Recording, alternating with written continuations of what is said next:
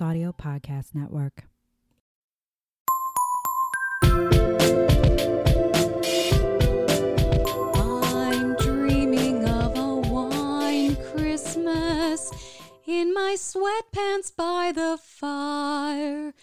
One where my glass is never empty and there's cookies aplenty and my vibrator fulfills all my desires. Welcome to Whining About Herstory, a women's history podcast where we whine about women that you probably haven't heard of, but definitely should have. I'm Emily. I'm Kelley. and thank you. Emily for- almost made me choke on my coffee. if you are still prepared. here after that intro, you're you're the one of the You're last of the real ones. yes, Th- that's actually the um our way of weeding people out who are going to leave us shitty reviews. Whereas like, no, if you can't handle my intros, if you don't, if you can't handle me at my intros, you don't deserve to get to my outros. Oh, boom. Yes, this is not a serious d- discussion about history. This is two friends getting together over a bottle of wine and maybe some apple cider or coffee. to whine about women because it's chilly out and we need some warmth in our bellies. Yes, We need to get some of that like heated up mulled wine. muled wine. Is it how do you s- Mulled? Mulled. No, they just put donkeys in the wine. Yes. By the way, did I tell you for uh, bitch giving, Tierney had a bottle of that witch's brew. So please I tell me she heated it up. Well, okay, here's the thing. I had already had two old fashions and So I was feeling care? super headachy, so I didn't actually have any. That's what I'm gonna get you for Christmas. Is those things that they say like take the tannins out of wine so you don't get wine headaches. Well, no, they were whiskey headaches Oh, because I had two old fashions on an empty stomach. Mistakes were made during bitch giving. Always eat something before drinking heavily. That is Yeah. our PSA today. yeah. Also, uh, if you see a black minivan with a light flashing on top of it, they're trying to lead a funeral. I learned them that the right of today. way. I learned that today. I was so confused, and he was trying to get into like onto my street, and he was like inching out a little by little, and I'm like, dude, go or don't. I passed him, and then I was like, oh shit, there's a funeral home right there. Oh no. So that was a learning moment for me. But you So, know what? Everyone, Emily cut off a funeral They were procession to- literally- to, come and record. They were you. literally exiting the parking lot. They were not even yeah. At least it wasn't like in the middle. They were not in pro session, they were in pre session. but you know what? The only mistakes you can make are the ones you don't learn from, and I definitely learned from this. there you go. yeah. They should. They should have like you know like on like presidential vehicles they put like little American. Flag. They should have like little flags so you know. I, I probably would have put they it usually together. Do not the front car. The rest of the procession, they usually give you like a little black flag to like put in your window. See, I probably would have realized what was going on, but I was so shocked to see a minivan. I was like, With a flashing red light, you're like, you're not a cop. Well, no, I was like, first of all, I can't remember the last time I saw a fucking minivan. What is happening here? Oh, and there's they also have a red light flashing on top. There were like all these things that were like hitting my brain with confusion. I went in total overload mode and I was focusing on all the wrong things.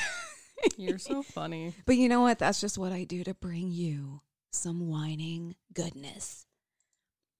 So, Kelley, what are we drinking today? Fragile. No, I'm kidding. It's probably fra- No. It's probably fragile. No, but when I look at it, it's I not. read it as fragile. It's our accidental holiday wine because it is fragile. So Fragile, this is a 2019 rosé um, from Department 66, France. I had to say France because the last two we drank were from Australia. We're, we're leaving the country. Um, so it says lovely floral and honeysuckle aromas lead to ripe strawberry, watermelon, and peach flavors on the palate. The long finish has balanced acidity and minerality that create a unique and enjoyable wine. So even though it's called Fragile, which makes it you know make me think of Christmas, uh, it's definitely apparently a summer wine. I was to say the description put me outside of a French bistro on the Seine in springtime. There's cherry blossoms for some reason, but it's my fantasy. And so honeysuckle. there can be whatever I want. A butterfly tenderly lands on the edge of my glass as if to bless it with its wonder. the The aroma is very very nice. oh, yeah. Uh, Kelley had me sniff the cork, and I was like, oh, damn. Yeah. So cheers to learning about proper funeral etiquette, funeral procession etiquette. I was wearing black at least. Uh, yeah, you got that down. Cheers. Cheers.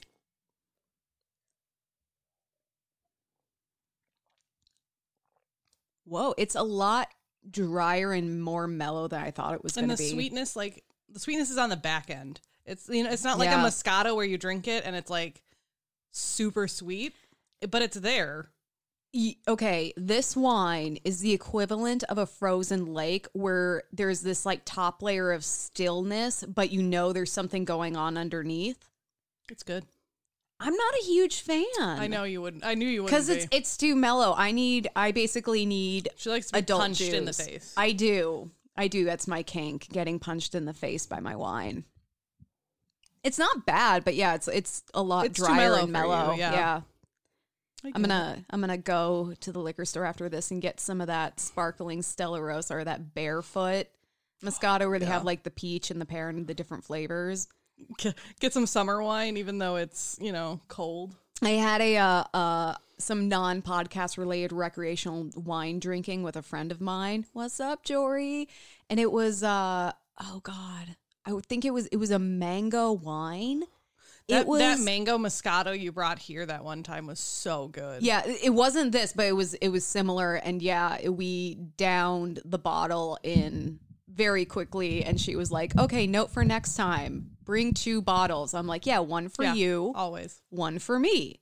Whenever you're intentionally drinking wine with someone, bring two bottles. Yeah. Well, I remember uh years ago, Tierney used to come over like every Tuesday night. We'd watch a movie and drink wine, and yeah, we would finish off a whole bottle in a night, Yeah. and then always be like, "Why aren't there two bottles?" I mean that when I went up to see my sister in law like two or three weeks ago, and it, we intentionally were having a wine night. Yeah, I brought two bottles, and then she whipped out a bottle of her own. So I drank a lot of wine that night. Mistakes were made. I did not feel good the next day. You know what? I I always get mad when I get drunk and I text you how much I love you and you're like, "Are you drinking?" And I'm like, "Can I just be in love with you?" I've been trying not to respond. That Here's the thing though, you texted me that night and you were like, "I fucking love you." I could like hear how drunk you were in the text. And I was like, "Kelley's sloppy." You just know, like I whenever do. anyone texts you like past like eight o'clock, particularly on like a Friday or Saturday, saying Yep. they love you, they're probably drunk. Oh yeah. Yeah, I remember one night, uh, not this last summer, the summer before, I was like, I was drinking some wine to unwind after work, and I was in my fuzzy bathrobe and my jammies. I was just having like a little me wine night, and I was watching dino documentaries on YouTube, and I was like, I just started texting everyone I knew, like, I love you so goddamn much. You have no idea. Like, I haven't seen you in five years. I don't care. yeah. there were some people who were like, new phone, who dis? And you're like, I know who you are, Karen. I remember when you paid yourself in the second grade. I was there, bitch. and I still love you. I still love you in your pissy's pants. What? okay. Piss- Pissy's pants. Yeah. That's actually what uh, Karen is listed at in as in my phone. Pissy's pants. Little Little Miss Piss Pants. That's funny.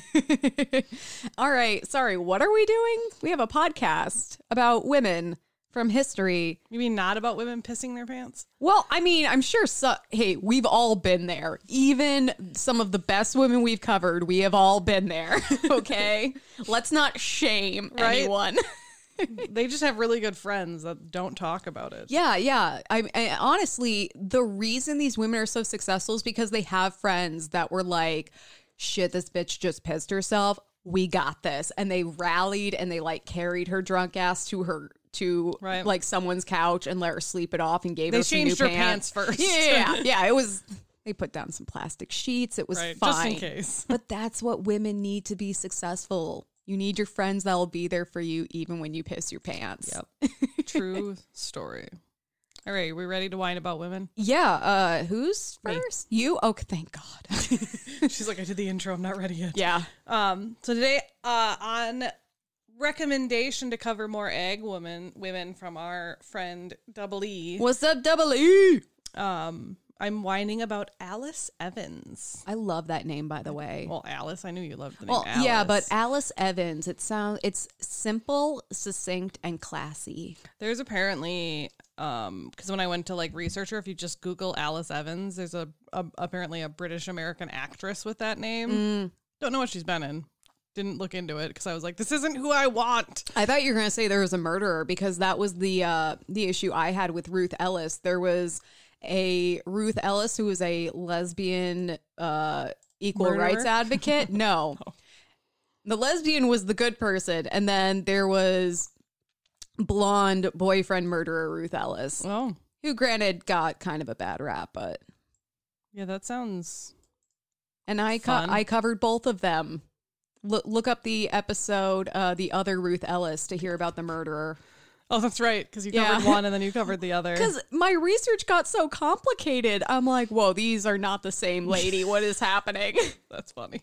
Yeah, at least mine, like it showed up right away on top. It was like American British actress. I'm like, that, nope, that's Mm-hmm. I not literally, who I want. the, the the sad part is that the Ruth Ellis who wasn't a murderer did not show up first. I had to literally Google Ruth Ellis Wow. activist or Ruth Ellis not the murderer. That's not the murderer. Yeah, I had Yeah. to I had to Google uh, Alice Evans science. I think that's what Okay. I googled. You know, the things we do. Anyways, so I'm covering Al, Al, Al Alice Evans. So Alice was born on a farm in Neath, which is in Pennsylvania. okay. It's kind of a cute name. Immediately, I was like, "Oh crap, are we in France?" no, thank God. linguistic butchery Um, abounds. Her father's name was William Howell, who was a farmer and a land surveyor, and her mother's name was Anne, and she was a teacher because what else are you going to do back in those days? Didn't he get stuck on an island or something? William Howell. Yeah, they were supposed to go for a three hour tour. Was that the professor's name? no, it was the rich The- guy oh, and the his rich guy. wife. That's the Howells. funny. Did I get that right? Kelley's like, what? I know for a second I'm like, uh, let me Google this. Gilligan's Island for our listeners who are too young Yep. for even the reruns. So this this was January 29th, 1881 when she was born. Um so when Evans was young, she first was taught at home by her parents. I mean, her mom was a teacher, so it kind of makes sense. And then would go on to attend a one-room schoolhouse in Neath, uh, where she would graduate or not graduate, I guess, but Like, Matriculate. matriculate. she would go through the school, and she she was a really good student. Like she got earned top grades everywhere she went. Did you ever do a one room schoolhouse experience as a kid? I think we did like a day where we went Yeah. to like a place where they like acted as you know as if it was back in like the 19th century, and yeah, we had like a day where we learned in a one room schoolhouse. And It was kind of cool. It was we, we did the same thing and it was really cool because we'd done a whole unit leading up to it learning about mm-hmm. like how kids learned back then like one room schoolhouses and this and that and then we went for the experience and we were the students Yeah, in the yep, class that's what we did too. and this is going to be one of those things I ramble about when I'm super old and my mind is completely gone but I got called on to answer what the state bird of Illinois is. I still don't fucking know. Is it a robin? What? I could do and- Minnesota state bird. and you have to stand up and like address the, Mm-hmm. there, there's like a whole protocol for it but i didn't know the answer so i stood up and i is it cardinals The cardinal. illinois Yep. Good the to know. northern cardinal. northern cardinal. All right. I'm gonna commit that to memory. I'm gonna show that one room schoolhouse teacher from like 20 years ago. I'm a smarty. But i stood up and i was absolutely terrified because i didn't know the answer. And i was just like uh, uh. that's the time i almost pissed my pants. And the this woman like gave me mercy. yeah she was like if you don't know you say i don't know the answer and sit down. I'm like i don't know the answer. I sat down. and that's why i don't remember what it was because i was so like All you remember is mortified. terrified. i just Like, remember being oh, terrified i funny. literally remember i was wearing a blue coat but i don't remember what the answer was uh Well, see, the one thing that's different is that like in actual one room schoolhouses, it wouldn't have just been like your class. Is like it was any grade. Like, Yeah. you know, it didn't matter Like, because each row was a grade. Yeah, it was Yeah. insane. also she would have beat me for not knowing Probably the You answer would have gotten like whipped with a ruler. yeah you know Um, when they knew how to motivate a child. right. So she would go on to uh, get scarlet fever, kind of when that Oh, big epidemic was going on in 1886. But her and her little brother Morgan both survived, so they both got it and survived. So oh, that's thank great. God. Otherwise, this would be just a really short, sad story. One paragraph done. She didn't do anything. She just died of scarlet fever. Hey, you know what? They also deserve to be remembered. Okay. she would go on to t- she would go on to attend Susquehanna Collegiate Institute in Towanda. Yeah, say that sentence like six times fast. No. Um, where she, which is a high school. Um, she would play on the women's basketball team and would um graduate with credentials to well, I guess back then it probably wasn't credentials, but she would graduate and become a teacher because literally in her memoir she writes that she became a teacher because it was the only profession open to women and she found it super fucking boring. Yeah, we were we were just talking Yeah, about this where it's like, yeah, if you were educated and wanted a job, you were a teacher or a nurse, Right. and uh, if you don't like either of those, tough noogies, Get married and pop out children. tough titties. That's your other option. Yeah. Um also I just want to say that she graduated from a class of 7 people. Oh my god. Yeah. So she taught for 4 years until her brother um the one that survived scarlet fever with her um told her about a 2-year free course that Cornell University was offering for r- rural teachers um on like the study of nature. And she was like fuck yeah like I hate being a teacher. Let's go learn about nature. So she would go to Cornell University and do that two-year course. And she, while there and studying nature she became really interested in science as like a whole. And so she attended the t- she completed the 2-year course and then actually stayed on at Cornell to complete a bachelor of science in agriculture she would go on to choose a relatively new field of bacteriology, which is, for people who don't know, the study of one celled microorganisms Or bacteria. or bacteria. Okay, I'm like, that wasn't the answer I thought it was No. going to be. Um, but so that's what she chose, even though it was relatively new. Um, she was aided and able to stay in school due to a scholarship and a tuition waiver um, that underscored Cornell's um, commitment to training leaders for nation's agricultural industry. So back then, Cornell was really big on that. I don't know if they still are. I don't know much about Cornell. It was too expensive for me to go to. All I know about Cornell is that Andy from The Office went there and then never shut up about it. I mean, it is. I don't think it's like It's an ivy. Is it? Is I it an think ivy? it Is it a baby ivy? I don't know. Here's the thing: I never bothered to learn the ivies because I knew that was never, Never in, going to within happen. my reach. Yeah, No. exactly. and not even financially. Even though that's part, like that is the case. Like intellectually, there's no way. Yeah. Oh, yeah. No. Yeah, it is an ivy. Okay. And you know how I know that from the fucking office. Mm, that's funny. Because Andy never shut up about it. So, encouraged by her professor of bacteriology, particularly she was interested in dairy bacteriology at Cornell, um, she received a scholarship in bacteriology to go and study at the University of Wisconsin, which is actually where W Ooh. works. So, like, it kind of fits that. We I'm- went to a UW school. Oh my god, that's what if you're gonna learn anything about dairy, Wisconsin's the, is place, to do be. it. Yeah. The scholarship she was awarded to go to the University of Wisconsin had never before been awarded to a woman. So um, Alice was the first, which is great. And in 1910, she did get a Master of Science in the um, in bacteriology. You know, it's one of those things that like you get the overarching degree, and then you have like like I technically got like what is it? I got arts and. I didn't get an art. I got. I have a bachelor of science, but it's like Yeah. bachelor of science dash psychology. Yes.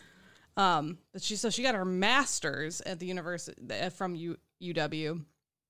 Her professors actually really wanted to, her to continue on to get a doctoral degree, but she didn't really have the money to do so. Like, 'cause up till now, she was basically on scholarships, and Yeah. you know, being a doctor for like getting a doctorate for a woman back then was not really a thing because getting a master's is barely a thing and like she was the first woman awarded that scholarship that, you know so she's like i can't get a scholarship to continue my education And in this in this burgeoning field. Exactly. Yeah. So she would go on to con- like eventually a few years later continue her studies at George Washington University and the University of Chicago, but she would never complete her PhD. Um, although she would eventually be awarded honorary doctorates. Yeah. Because that's what colleges do. Well, you know what? Like to have a degree or to not have a degree is not a marker of your intelligence or Not your at all. abilities. So Alice, uh, luckily, was offered a federal position at the dairy division of the Bureau of Animal Industry, um, which is part of the United States Department of Agriculture. So she was offered a federal position, you know, so, and she was like, "Well, I can't go back to school. Might as well like do that. Don't want to Yeah. be a teacher again. Come on." She immediately went back to a one room schoolhouse and was like, by the way, there's bacteria in your milk, everyone. Deal Don't with drink that. it. Yeah, exactly. and by a complete stroke of luck, Alice was actually hired by um, a person named Professor E.G. Hastings, um, who was at the University of Wisconsin. So she was able to like stay where she was.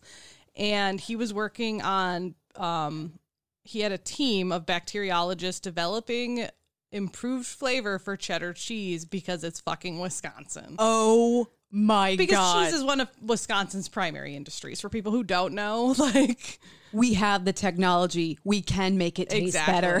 so that's what she was working on. Six million dollar And cheese. So technically, because this was a, a federal civilian serviced post, like sh- her job was like fairly protected, which was nice. Um, and like I said, this was for the U.S. Department of Agriculture's dairy division, and the reason she was working at UW was because space in like the bureau's main offices in Washington D.C. were still being built.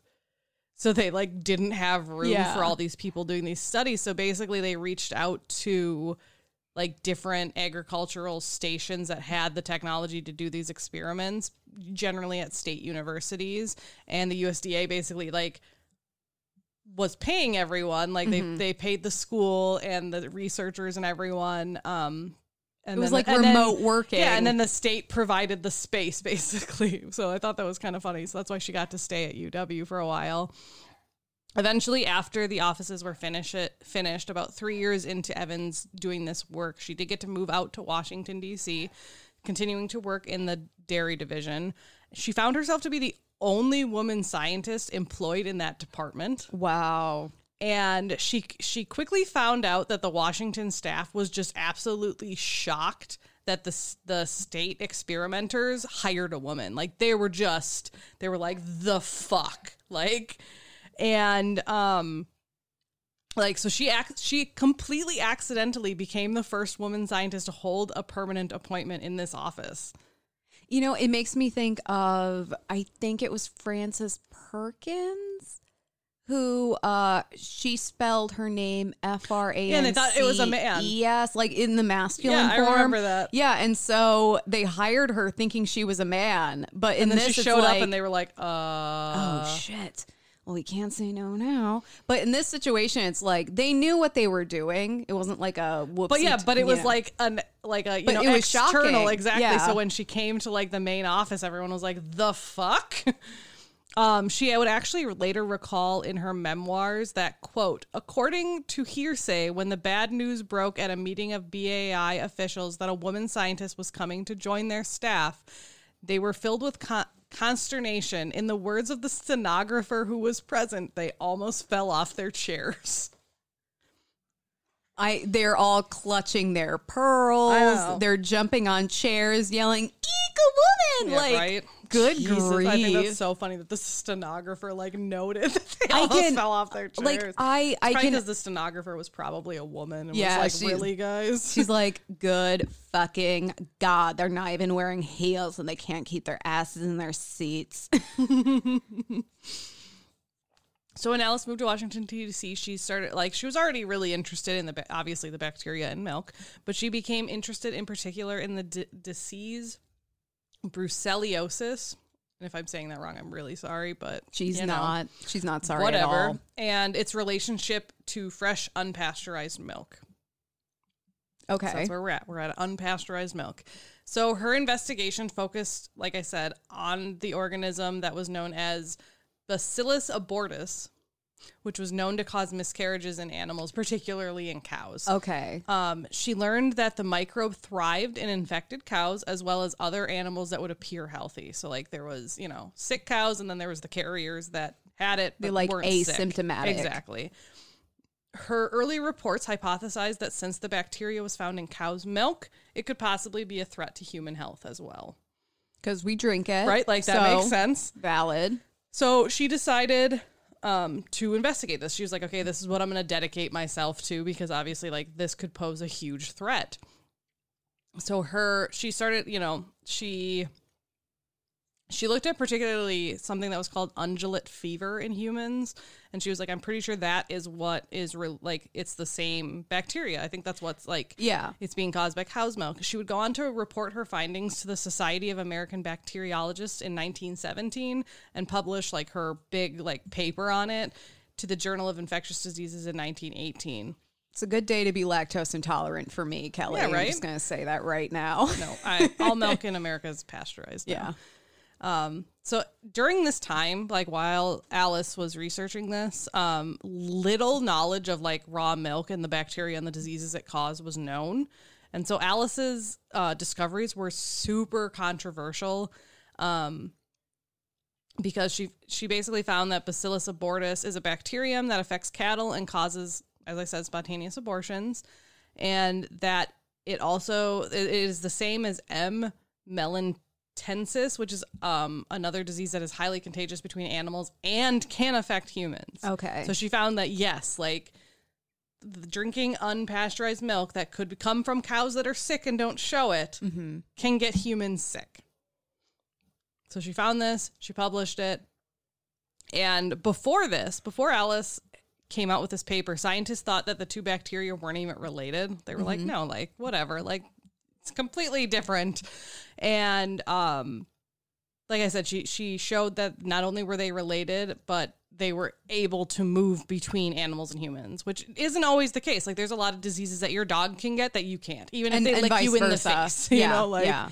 so when she I'm just going to say immediately when you said that these bacteria were not recognized as being related, just for my visual and not scientifically um, polished mind, I was like, well, yeah, there's one bacteria over here, and then it's the same bacteria, but he's wearing like glasses with a mustache, you know, like the big nose and everything. Like, yeah, no, they're not the same. Look, they're totally They're different. totally different. That one has a mustache. That one's part- glasses. that one's parting its hair to the left, and that one's parting it to the right. They're Right? completely That one has a cowlick. Look. so obviously, when she published her paper, she was met with, in a nice term, skepticism. Particularly, you know, part of it was because she was a woman. She didn't have a PhD, but it wasn't just like everyone got on her back. Researchers, veterinarians, physicians, everyone was like, mm, Big milk.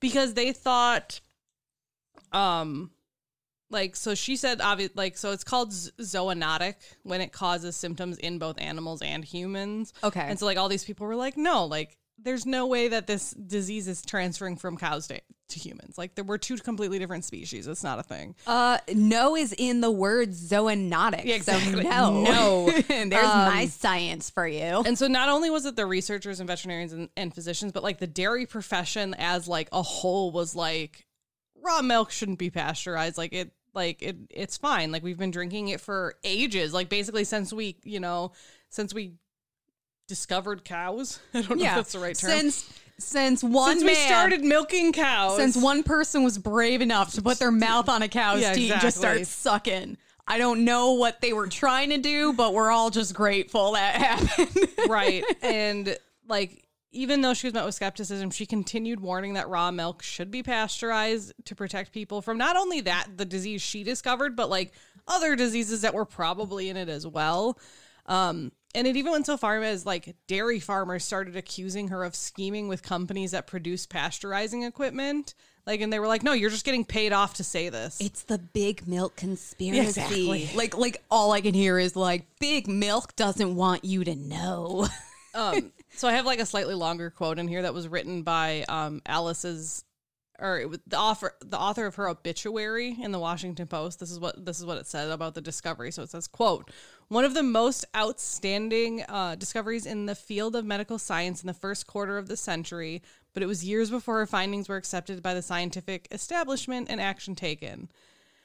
The um the attitude of of Evans' colleagues as written about in the the there's a book called Men Against Death. So like this is all part of the same quote. So as written about in Men Against Death, they said, quote, if Evans were right, Somebody much more outstanding than Evans would have run into it long ago. Such is the silliness of scientists. Oh my god. Like that's what that's what that's what he's saying. Like other like male scientists were saying, they're like, why would a woman discover this? Like if this was true, like some guy who's better than her would have discovered it before. Okay, can I just say though, the whole idea that like, well, if this existed, someone would have already figured it out. It's like, then why are there scientists? If we already know everything and there's nothing new would to have learn. just fucking discovered everything. yeah, there was there. It was the same guy that started sucking on a cow's teat. He's No, like, I he's- am science. Yeah, he, he sucked once and was like, guys, this this shit'll make you sick. Also, also, uh, we revolve around the sun, motherfuckers. This milk has given me all of the knowledge in the world. Right. We're floating on a turtle's back through space. So Alice actually pointed out herself, um, quote, considering the close relationship between these two organisms and the reported frequency of virulent strains of Bacterium abortus in cow's milks, it, se- it would seem remarkable that we do not have a disease closely resembling Malta fever in this country. So Malta fever is like the human variant of it. And hold on. I had I had a link and my link broke. so Malta fever is this bac um, disease caused by this bacteria, um, and it is basically you. It's like joint and muscle pain, fever, severe weight loss, fatigue. You might get like belly pain or cough, and it's one of those diseases that yeah, you can treat it with antibiotics, but it's kind of like it's kind of like herpes. It's always there, and so Yeah. you might like it might like come and go and so you might just get like recurrent bouts of it. So Mhm. that kind of sucks you know?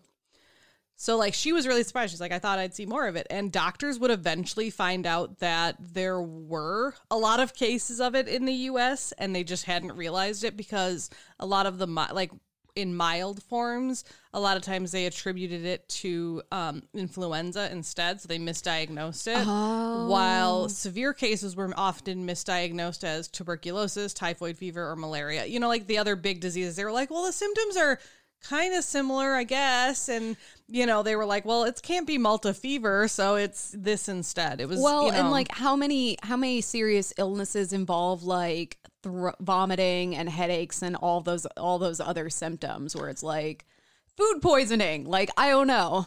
exactly. Like it's absolutely insane. Exactly. Like people are just like, oh, yeah, like it, it can't be this, so it's this. I also I want to just go back one second to when you you were talking about where it's like, but we've been drinking ca- unpasteurized cow's milk for ages and nothing bad has happened. Where it's like, hasn't it? I know, right? Like, and just because. uh, Like, why wouldn't you want to make something better and Right? Like, safer? I know. I don't know. we also used to like not wear shoes and fucking hike up mountains with nary a deer skin affixed to our loins. Like, come on, there's a better way to do certain things. That's funny.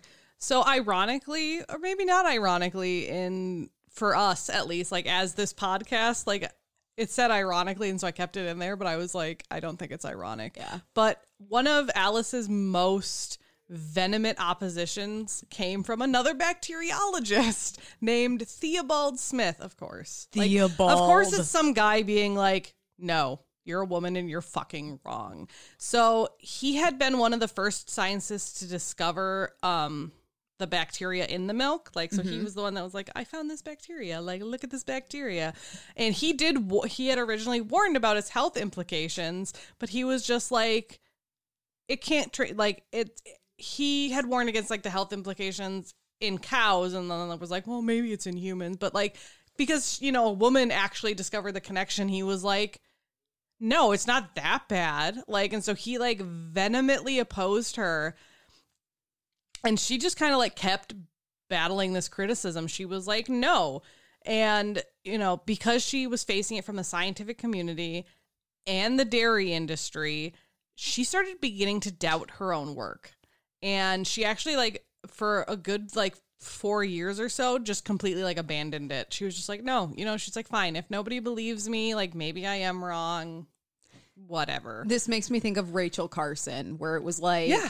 you know, everyone was like, no. and so she's like i guess maybe not Um, Oh, Alice. So during those years that she kind of was just like, fine, whatever. Um, she decided to help with the war effort because this is in the early. This is World War One. Okay. Kind of toward the end of World War One.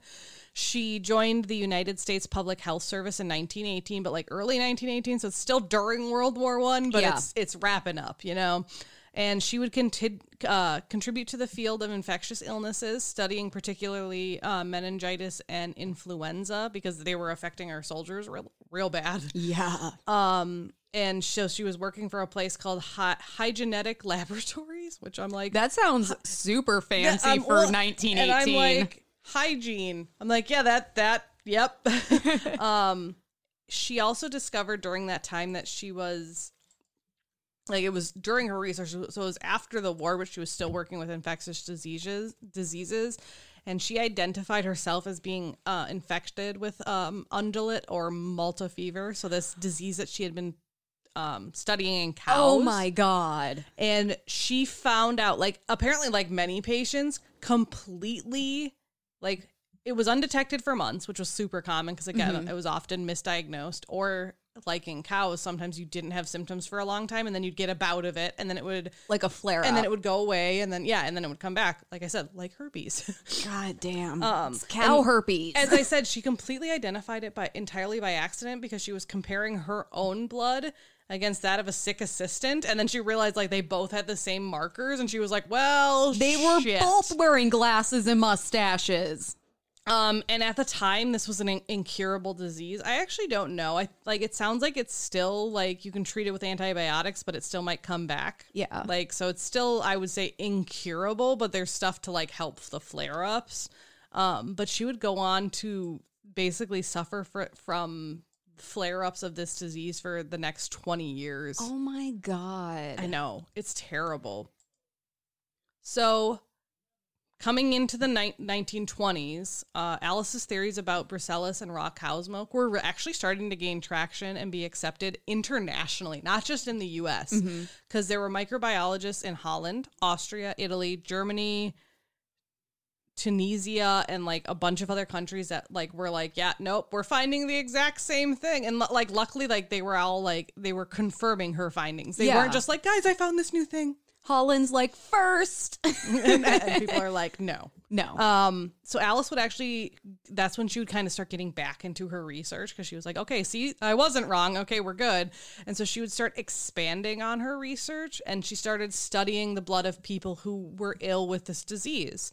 Um, she actually started gaining help from people in the US, such as a man named Do- Dr. Walter Simpson in Ohio.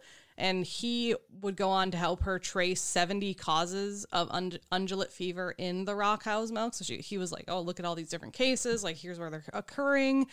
And he had she had another helper named Dr. Charles Carpenter who would go on to identify cases in Ithaca, New York. So like she had these, you know, kind of like the CDC does now where they're like, okay, here's a point of origin and here's all these people that were sick. Yeah. So like she had people helping it and she would go on to write another paper defending her work which would be presented at the World Dairy Congress in 1923. Unfortunately, or maybe maybe this time actually ironically, she was too sick with a flare up of undulant fever to attend this conference, so somebody else had to read her paper. Fucking bullshit. Are you kidding me?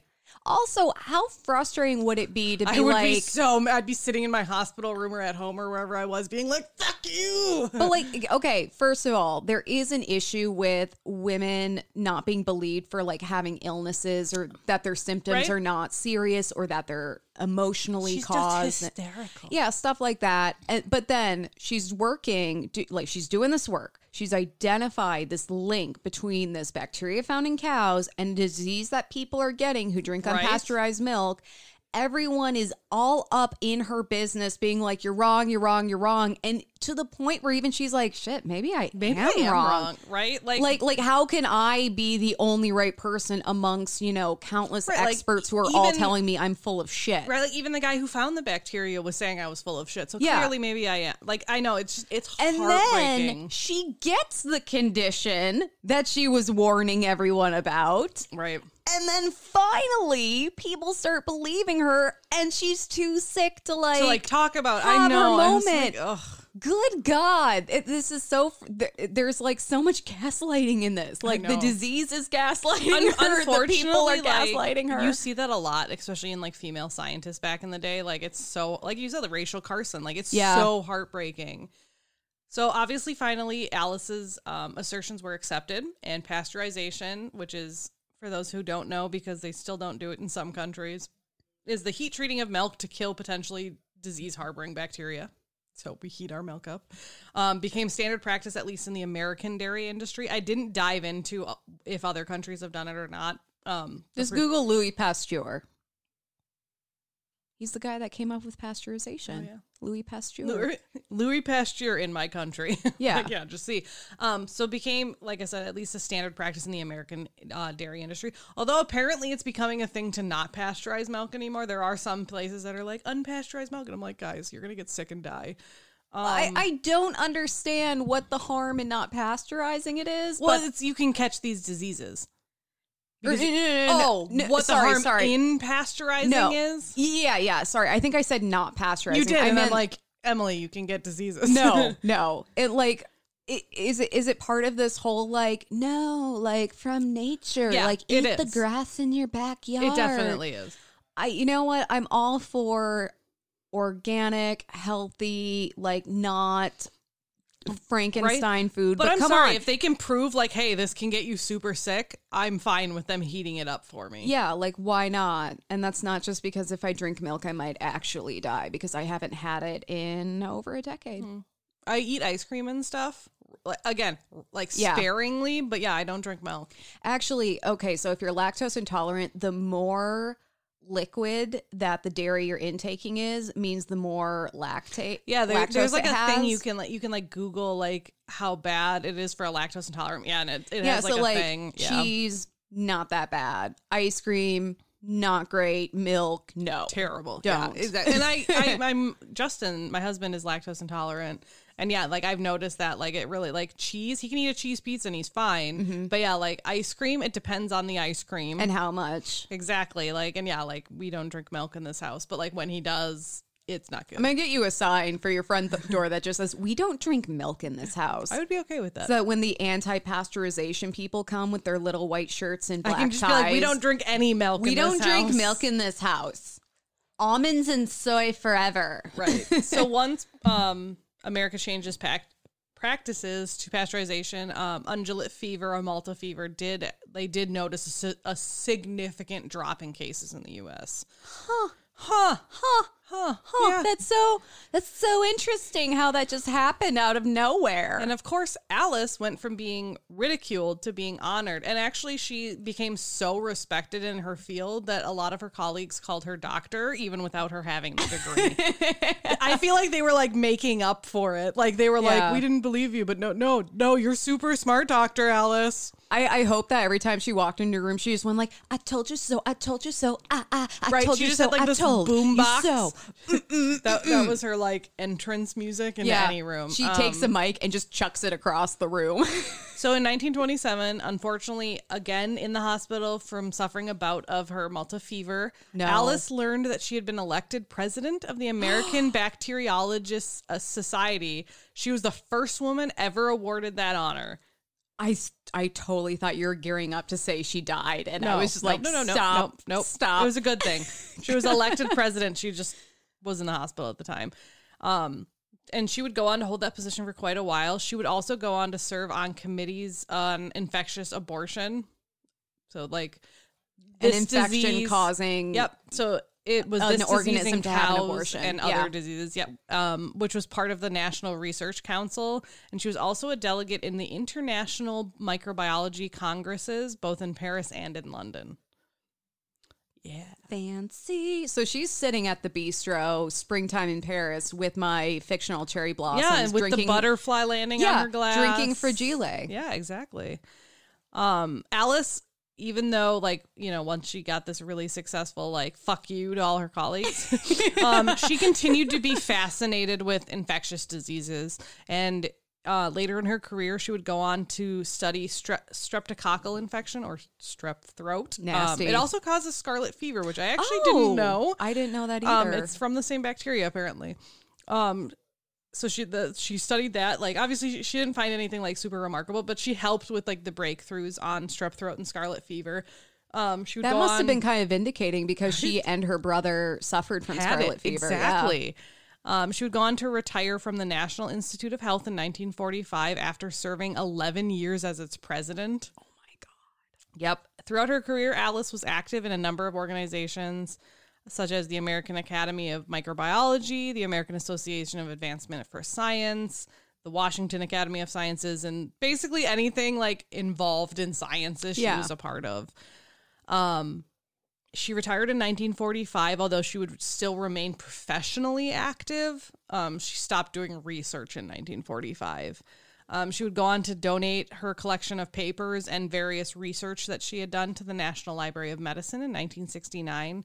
And throughout her retirement, she became a popular speaker, especially with women's groups. Obviously, like she was like, you know, shit happens and we got to push through it. So, so a lot of the lectures she would give to women in particular was about career development, pursuing scientific careers even against like all these odds. She would actually go on to make headlines again in 1966 cuz she would file a suit against the US government. so, um when she was applying for Medicare in her old age, she was unwilling to sign an oath disavowing communist loyalties because apparently that was a thing you used to have to Oh, do. Yeah. So at the time, the law prevented those with communist affiliations from receiving benefits. She was represented by Lawrence. I'm not saying she was a communist. It didn't say one way or the other, It- but she wouldn't disavow their their he- beliefs. Here's the thing: the, the whole idea of like signing a loyalty oath to your country, or even like, uh, I definitely Dude, hate I this wouldn't group. even of- wanna do I'd be like, ah, this feels gross. I, And I hate and that I feel like shit. probably as a scientist, she was like, uh, "I'm not going to stand like solidly on one side of the fence or another because you, you know, the everything's world, okay." The world is my beaker. Right. So she was represented by Lawrence Speiser of the American Civil Liberties Union, and Alice um, charged or said that the disclaimer was unconstitutional and it violated her right of free speech and association as guaranteed by the First Amendment. The suit was eventually dismissed by the U.S. Uh, District Court, and Alice was awarded her benefits without ever having to sign the oath. Yeah, it like I I hate I don't like the idea that oh you have to sign an oath to get No, your that's- it's government mandated benefits. Yeah. um because it's like it's the whole like separation of church and state and blah blah blah blah blah and like there's just a whole lot of things that go into like saying just being like no i'm 100% against communist ideals and i will never have any association with anyone that likes communist ideals it's like no Well, and you know th- that was during a time where they were really going It was after the Red Scare. Yeah, and and the lavender scare, and like they were going oh they that were just going. sounds so much calmer like the Except lavender it scare. wasn't. i know Yeah. but you know what i mean like the red scare just actually like kind of sounds scary whereas the lavender scare yeah, I know they were. We could do a whole like sub episode on just that shit. There could literally be an entire. I bet there is a podcast Oh, series about the lavender scare. For anyone that doesn't know, that was uh, in conjunction with the red scare. It was how they were uh, identifying and removing people, LGBTQ plus Yeah, people from was bad. government and outing them. It was it was really really. it was like communists are terrible and LGBTQ plus people are terrible It- at the they- same time. They were like, oh, it's it's the same thing. Yeah. And then the red scare was also used to demonize civil other civil rights groups, Oh, yeah. regardless. It, wa- it well, was like this, anyone from like any communist state. Like if you were Russian, if you were, I'm trying to think who else was communist at that time. I think like Italy, and like any of those like Italy was communist Oh, under yeah. Mussol- Mussolini for a while. Yeah, you're right. Um, but like basically they used the Red Scare, yeah, to do civil groups, anyone that came from countries that were communist, anyone, they that didn't identi- like. exactly. It was it was It was really just one of anyone those things. you didn't like. It was terrible. Um, so Alice would go on to suffer a stroke at the age of 94 and would die on September 5th, 1975. Her tombstone reads, quote, "The gentle hunter, having pursued and tamed her quarry, crossed over to a new home." End quote. That is That is beautiful. I know. I like read that and I'm like, oh, it gives me chills. Like, Well, and that, that that's so fitting because she really pursued this like connection between the cow bacteria and the disease being found in humans. Right.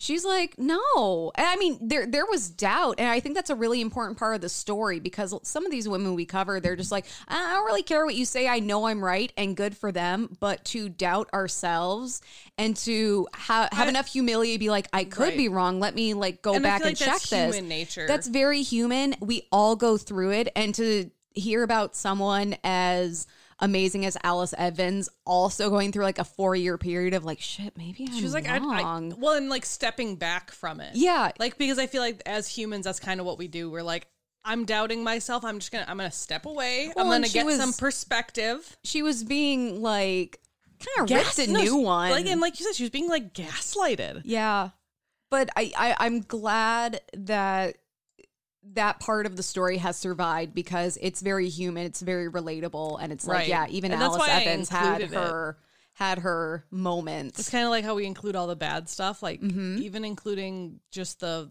doubt. That, yeah, you the know. weak moments. So legacy first is my TLDR or too long didn't read, too long didn't listen. TLDL, TLDL. Um, so obviously, like, as I said, her work in bacteria of the bacteria of milk led to groundbreaking work. Um, that could that she determined could cause both spontaneous abortions in animals and remittent fever in humans, and led to the pasteurization of milk. Yay! In the U.S. Um, so da, da, da, she was also awarded. So this is my little badass. What do we call Bitch it? and bullet Bitch list. and bullet list. so she was uh, awarded an honorary degree in medicine from the Women's Medical College of Pennsylvania, an honorary doctorate in science from the University of Wisconsin Madison and Wilson College. She was the honorary president of the Inter American Committee on Brucellosis from 1945 to 1957. She was an honorary member of the American Society of Microbiology in 1975, which was the same year she died. I was like, the year after? And then she was inducted into the National Women's Hall of Fame in 1993. Yay! What's up, Seneca Falls, y'all? Right. So obviously, like, I feel like I don't even have to do a legacy. Like, she did so much and she Yeah. led to, you know, not only new work in uh, bacteriology, but like, you know, helping people and making sure people don't get sick, all while she was suffering from the disease she was trying to prevent. That part, I'm like, it's it's almost poetic. Well, and it how also sad it, that like it is. makes me wonder. I'm like, okay, did she get it from like drinking milk, or did she get it because she was like isolating this bacteria and working with it, and maybe like were safety precautions not up to snuff yet? Like, uh, you know, I just I have questions that will never be answered because no one probably knows. It's very Marie Curie and like this this legacy of scientists who suffer from what they're studying. don't carry radium around in your pocket. Yeah, that's a, that's our PSA for today. That's one of three. We're yeah, three watch now. out for black minivans with red flashing lights. Don't carry radium and be super careful when you're studying bacteria.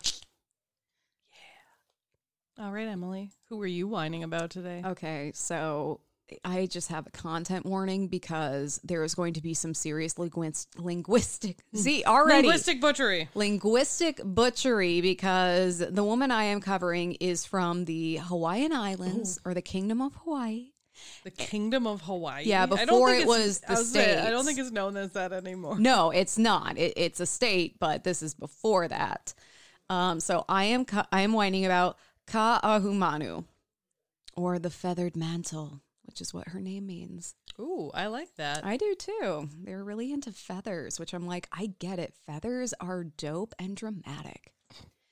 So, Ka'ahumanu was born on March 17th, 1768, 223 years before Kelley was born. yeah.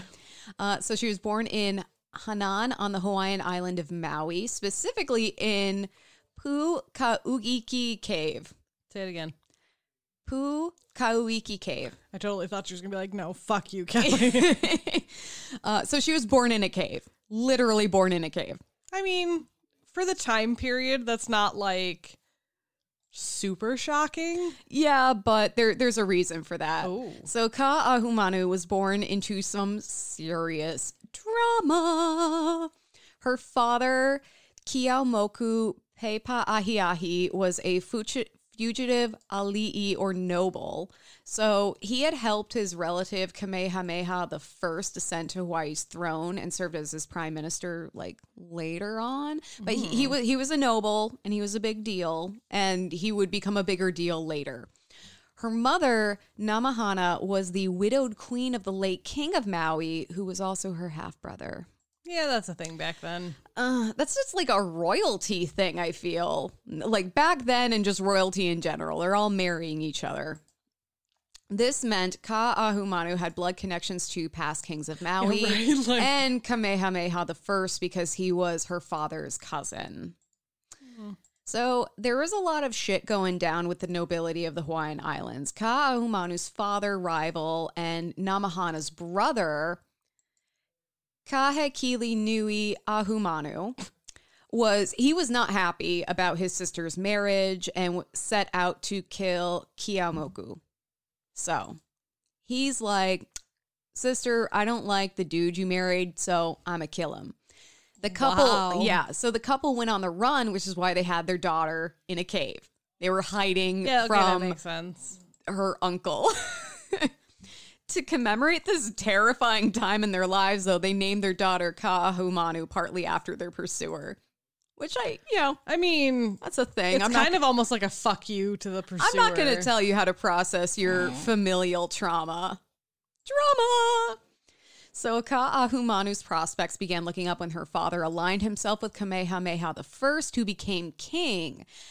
And when Ka'ahumanu was only 13 years old, her father arranged for her to marry Kamehameha, and she became one of his many wives. And this is this was um, a way to not only secure power for her, but also his family and reinforce his allegiance because he basically became the prime minister for Kamehameha. So he like was a huge fucking deal.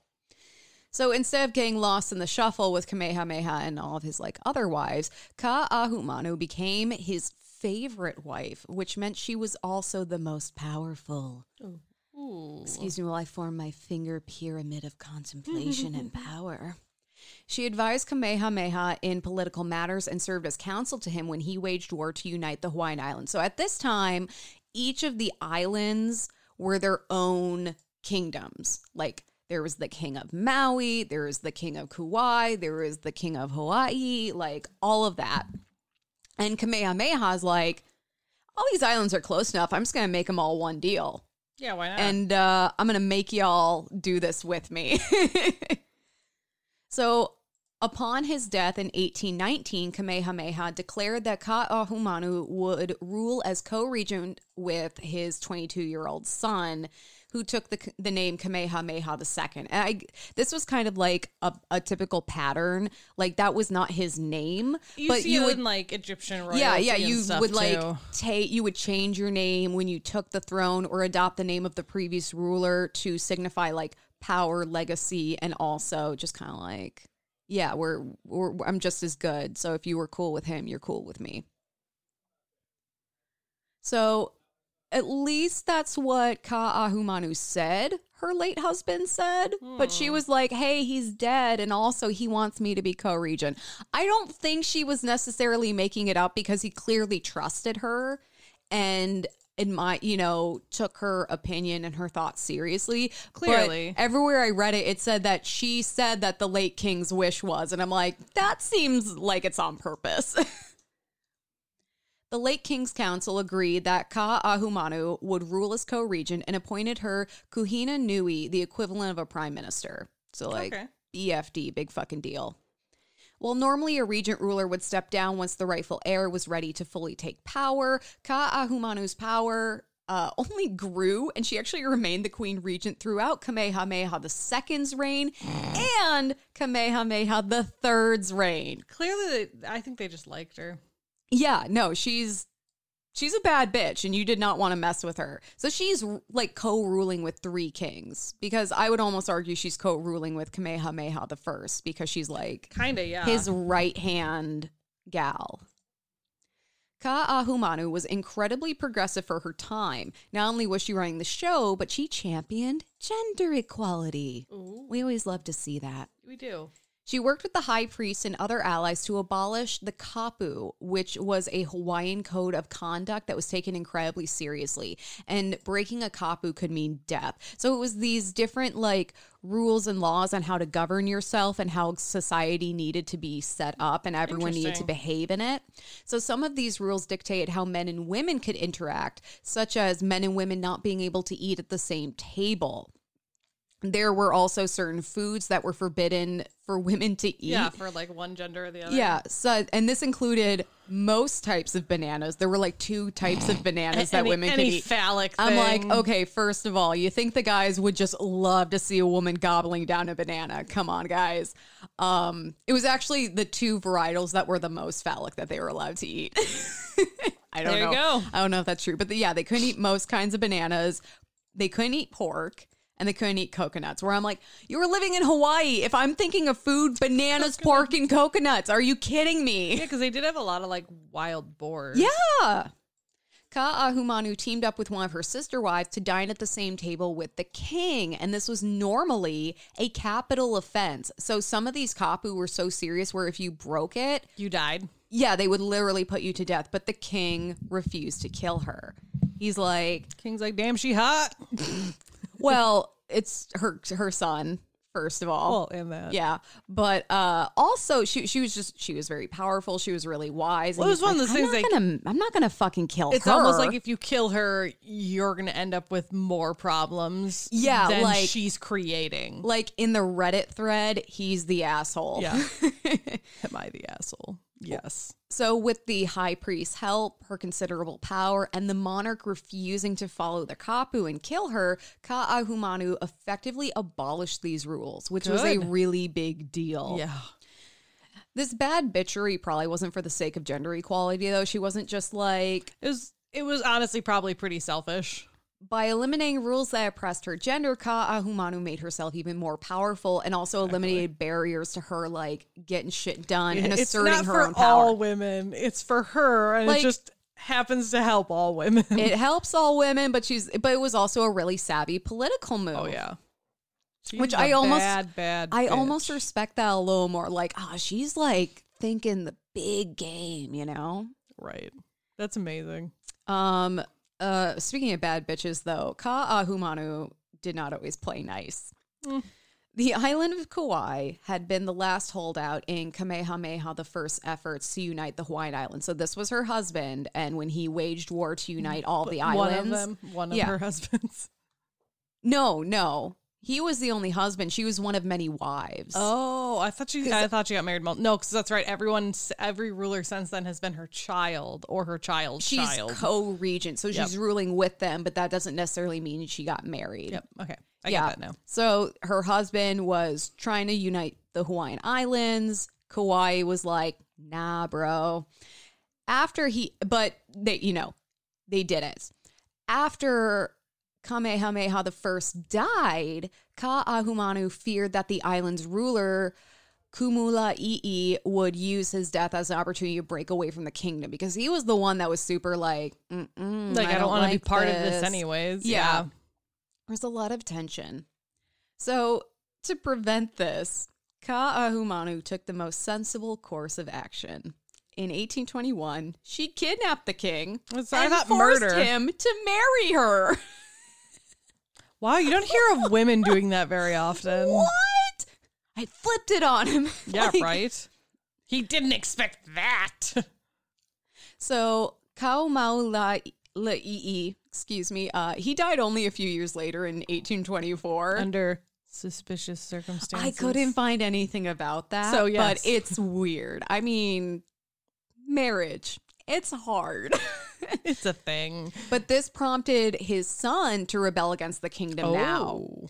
Naturally, Ka'ahumanu defeated the rebellion and then forcibly married one of the other sons. Okay. I was like, So eh, the I king guess. of the king of Kauai, she kidnapped him and forcibly married him.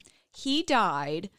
And then one of the princes of Kauai was like, "We're rebelling." She shuts that rebellion down, And then marries one of his brothers. The brother, yeah. so okay. it it's a little complicated, but yeah, get it. But you know, it's like, hey, you know, if it's not broke, don't fix it. but I'm like, what? Clearly, this forcible marriage thing works. Apparently, Ka'ahumanu not only maintained a united Hawaii, but she also brokered relationships with other nations. She helped negotiate the first treaty between uh, the Kingdom of Hawaii and the United States in Wow. 1826, and this opened up trade relations between the two nations.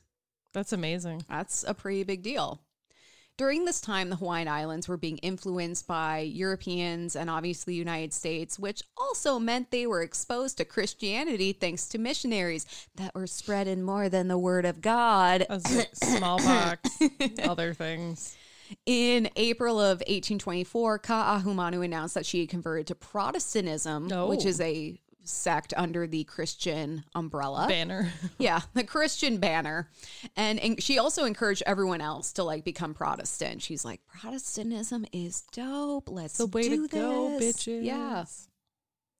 Uh, she also re- replaced the kapu that she had effectively abolished with laws that reflected Christian values and like kind of followed the Ten Commandments. I mean, that's not a terrible thing per it se. super depends, but Yeah. But uh, this became Hawaii's first codified set of laws, wow. which is insane. Like, damn. Yeah. She did that.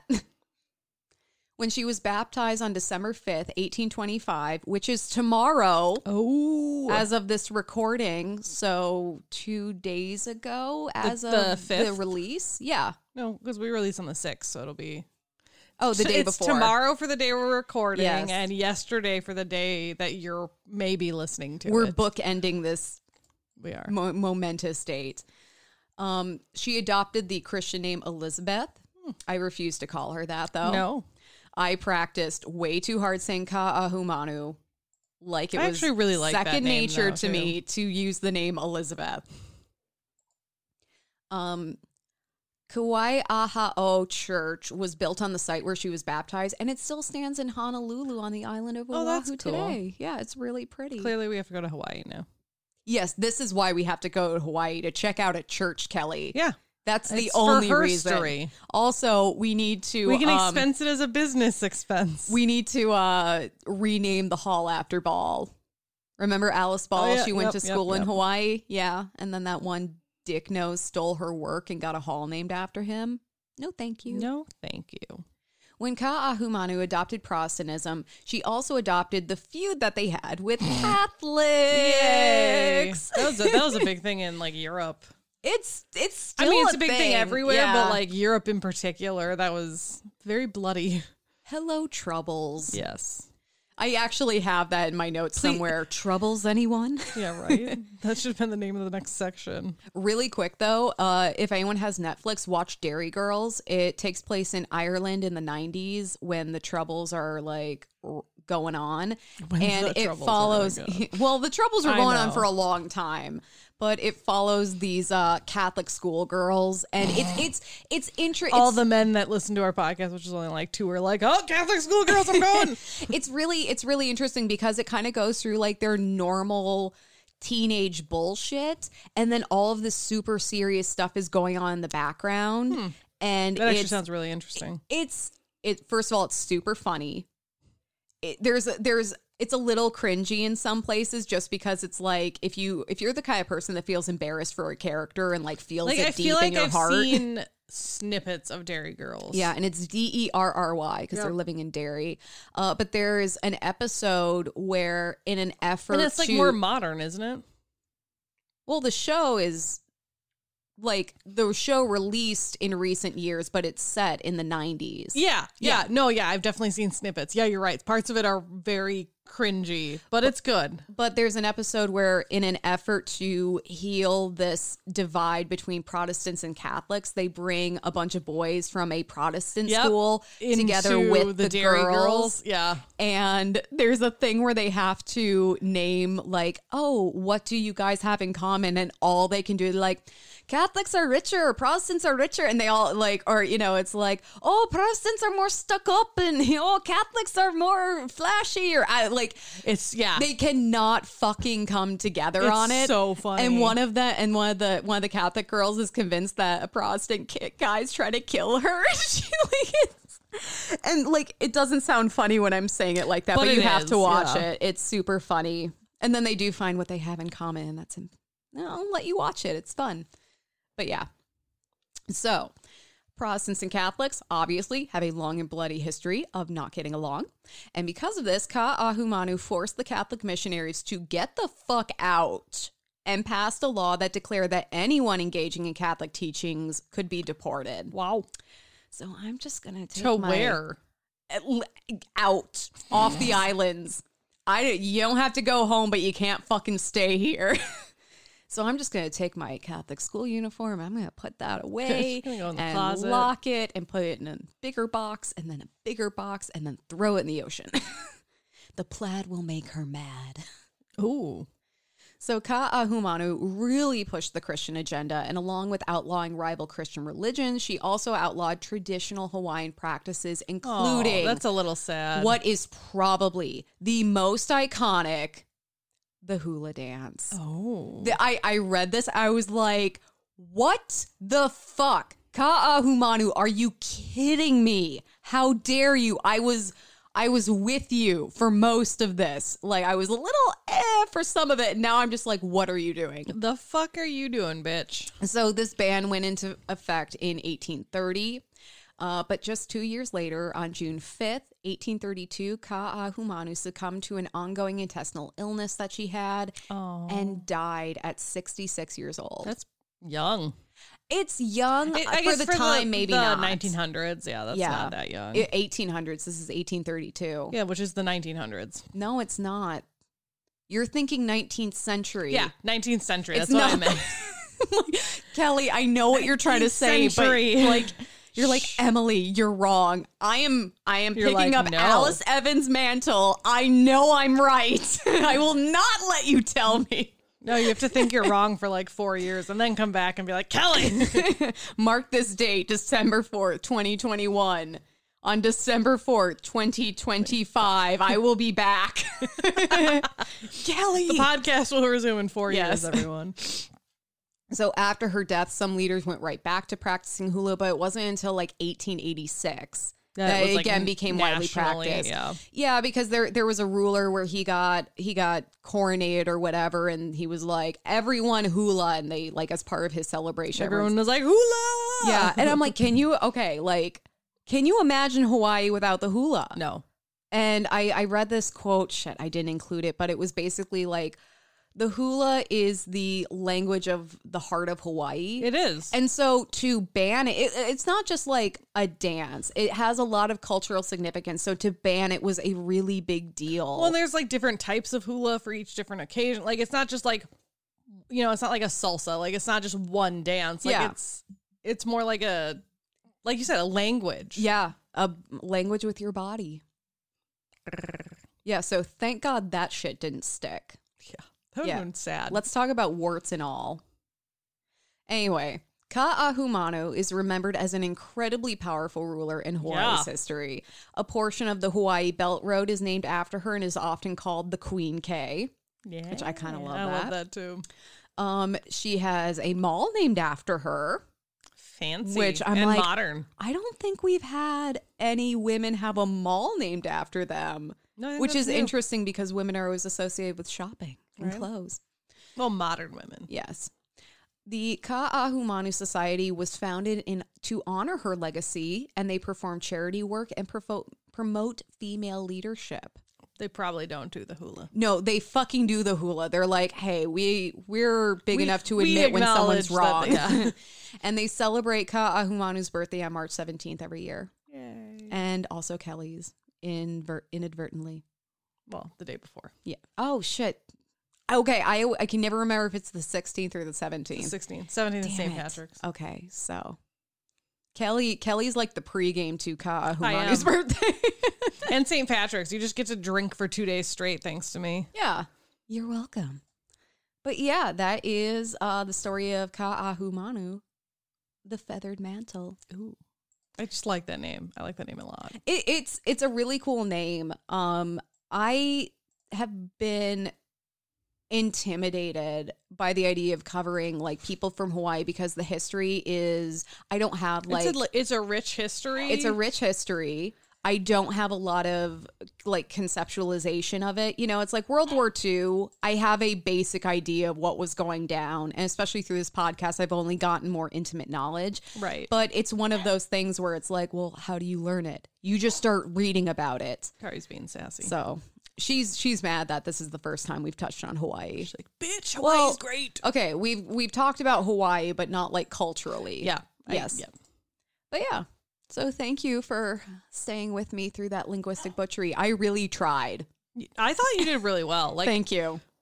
I mean, I guess I don't know the pronunciation, but I thought you did really well. I was going to say Kelley doesn't know that I'm wrong in everything. but it sounded great. Where's our Hawaiian correspondent? And can we crash on your couch? Just for like two weeks, maybe longer. Months, whatever. We'll see how everything pans out. We're just gonna come with no end date in mind. Yeah. And then we'll just leave when we feel like it. You know, it's like those cool party I can work from invitations anywhere. where it says 8 p.m. to question mark. Exactly. Anyways, Emily, what are you thankful for? Um, I am thankful for all the tiny puncture marks all over my legs because my cat keeps using me as a climbing tree. He literally it's not even like Does I know try to it's make happening. bread on you now too? He he will knead on me, but uh, he'll literally come flying through the air. And there have been times where like he is midair and I'm yelling no, and he latches It's like on. that slow motion. yeah, No. it's like watching a car crash. and You can't stop it. Um, but no.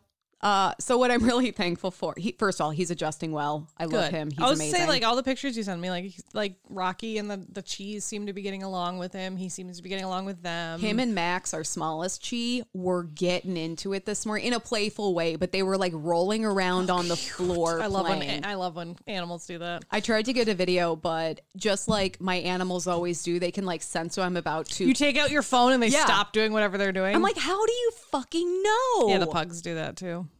But what I'm really thankful for is I have really been struggling with my depression lately. And it was kind of one of those things where I was trying to push through it and, you know, just, oh, it'll pass. And then it didn't.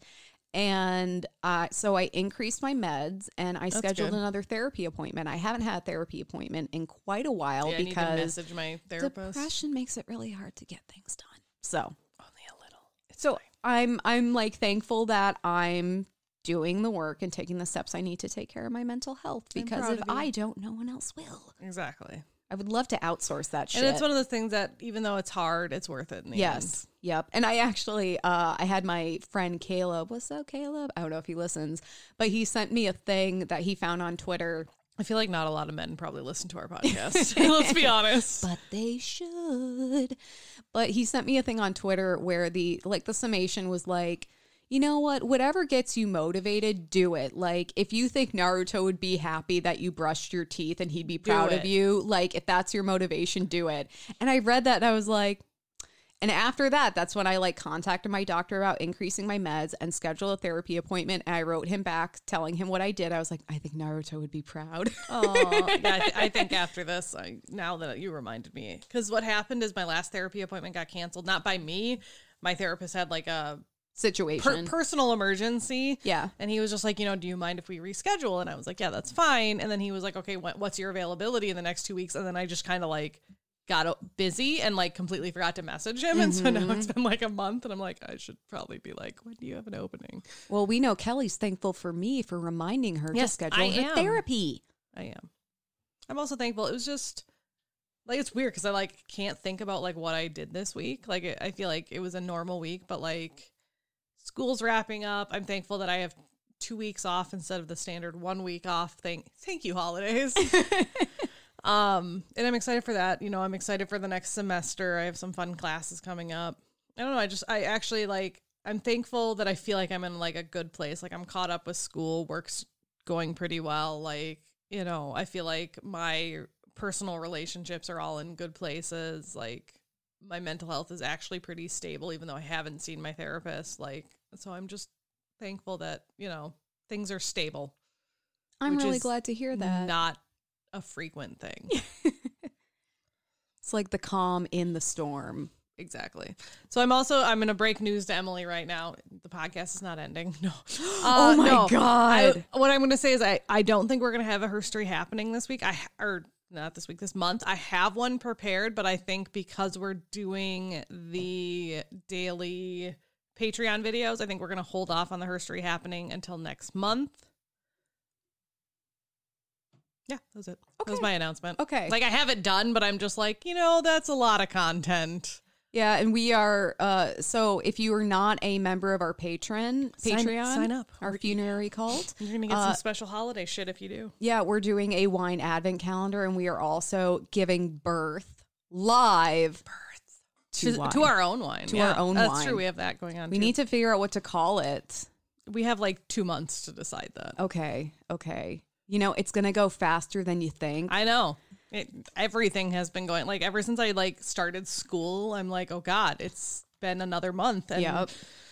like the other day it was December, and I like I made a comment to someone because we we all like there's well there used to be three of us, but one quit. So there's three of us that like manage an inbox, and I was like, oh, thank you for like getting this email, and they're like, yeah, it's my month to manage the inbox, and I'm like, oh yeah, it's December now, isn't it? I don't know where the fuck November went. Oh, it it just disappeared. It It's kind of like 2020. It just disappeared. it was just like a blur of stress and depression. Well, anyway, thank you so much for And food. listening. And food, always food. Too many old fashions, though. anyway, thank you so much for listening to another episode of Whining About Herstory. Please like us on Facebook at Whining About Herstory, Instagram at WAH Pod. Twitter at WAH underscore pod. Our website is whiningaboutherstory.com and our email is whiningaboutherstory at gmail.com where we would love to hear from you. Also, we have a Patreon that we mentioned that you can donate for as little as one dollar to get some special things. Right now, I we are working our way through a wine adventure advent calendar um, where I and Emily coming up with uh, open the wine of the, the day and rate it and drink right out of the bottle, which apparently bothers my husband, which is kind of amusing. You know what? It's not for him. right? It's for me. Yeah. Um, and we also have some merch at spreadshirt.com slash whining about herstory, or you can go to our website and just click on the merch tab and it's there. You don't even have to go to another website. It's Yeah. just there. It's it's awesome. We have some sweet stuff. And we have Also- more coming. also raise five stars wherever you listen. That really helps us out. We love you. We do. Thank you so much for listening to another episode. I'm Emily. I'm Kelley. and have an empowered day. Bye.